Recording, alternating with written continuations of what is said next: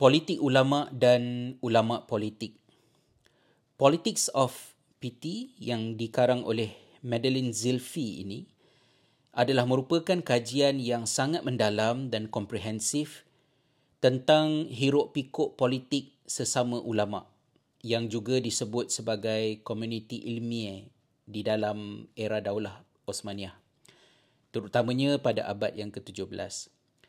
Kajian beliau ini masih belum ada tandingannya pada pandangan saya dan ia terus-menerus menjadi rujukan pelbagai pihak yang mahu menyelidik tentang isu-isu yang berlegar di kalangan ulama Daulah Osmaniyah ketika itu sebagai kelompok yang sangat berpengaruh dalam politik negara.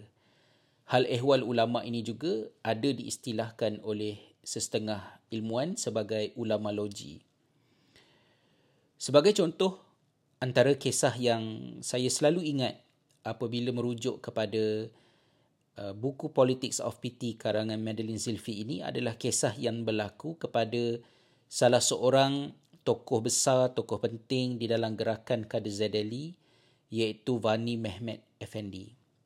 Gerakan Kader Zadeli ini dinisbahkan kepada Mehmet Kader Zadeh yang melihat dirinya sebagai uh, legacy ataupun penerus kepada usaha Imam Birgivi.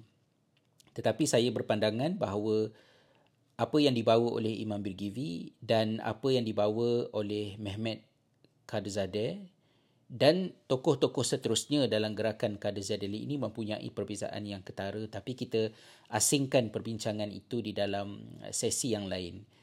Di sini apa yang ingin saya ketengahkan adalah apa yang terjadi kepada Vani Mehmet Effendi.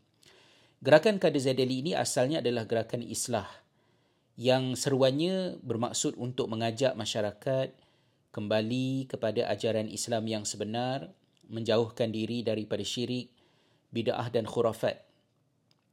Tetapi apabila gerakan Kader Zaideli ini menumpang menjadi proksi kepada golongan istana menggunakan pengaruh politik termasuk juga daripada sebahagian para sultan untuk menjayakan misi dakwah mereka dalam perjalanan masa yang panjang banyak kepincangan telah berlaku.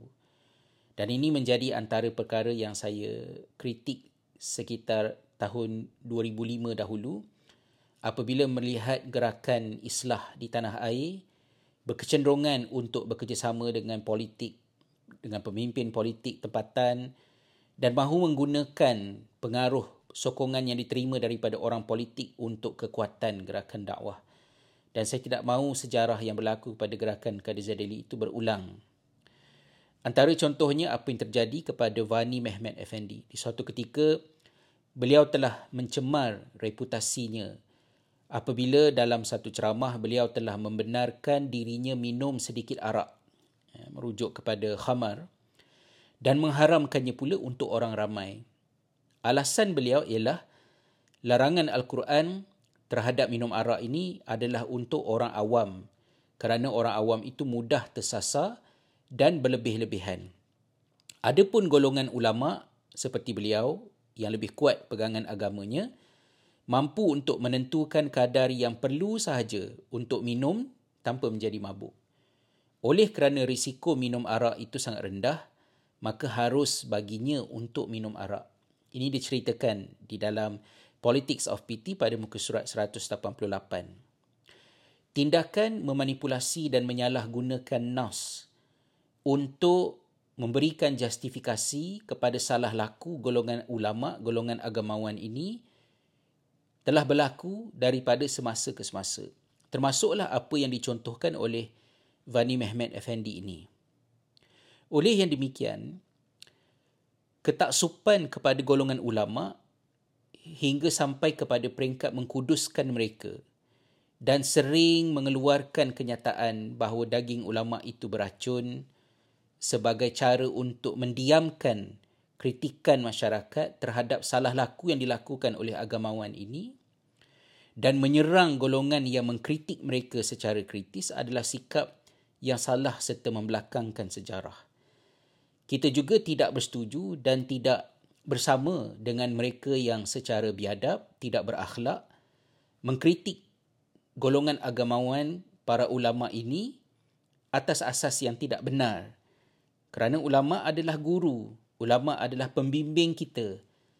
Mereka adalah merupakan orang yang berusaha untuk memahami agama dan membantu untuk meningkatkan pemahaman kita, maka adab asas kita sebagai seorang Muslim dan juga sebagai manusia yang berterima kasih harus mengangkat ulama sebagai guru yang berkedudukan mulia kerana apa yang mereka lakukan. Tetapi ini tidak sampai kepada peringkat menghalang kita daripada mengiyakan realiti di mana berlakunya ulama terpesong, tersasar dan menyalahgunakan agama untuk kepentingan peribadi mereka. Ia bukan sahaja berlaku pada hari ini tapi dia juga telah berlaku di dalam sejarah seperti yang kita sebutkan sebentar tadi. Kebelakangan ini politik agamawan menjadi kudus. Sebahagian anak muda sanggup seperti sanggup mati untuk mempertahankan agamawan tarbiyah mereka. Menyerang sesiapa yang tidak membeli idea mengkuduskan ulama ini dan dengan rujukan sejarah kita bukanlah ahli nujum tetapi corak yang berlaku boleh membantu kita untuk menjangkakan keadaan ini menuju ke arah yang bagaimana.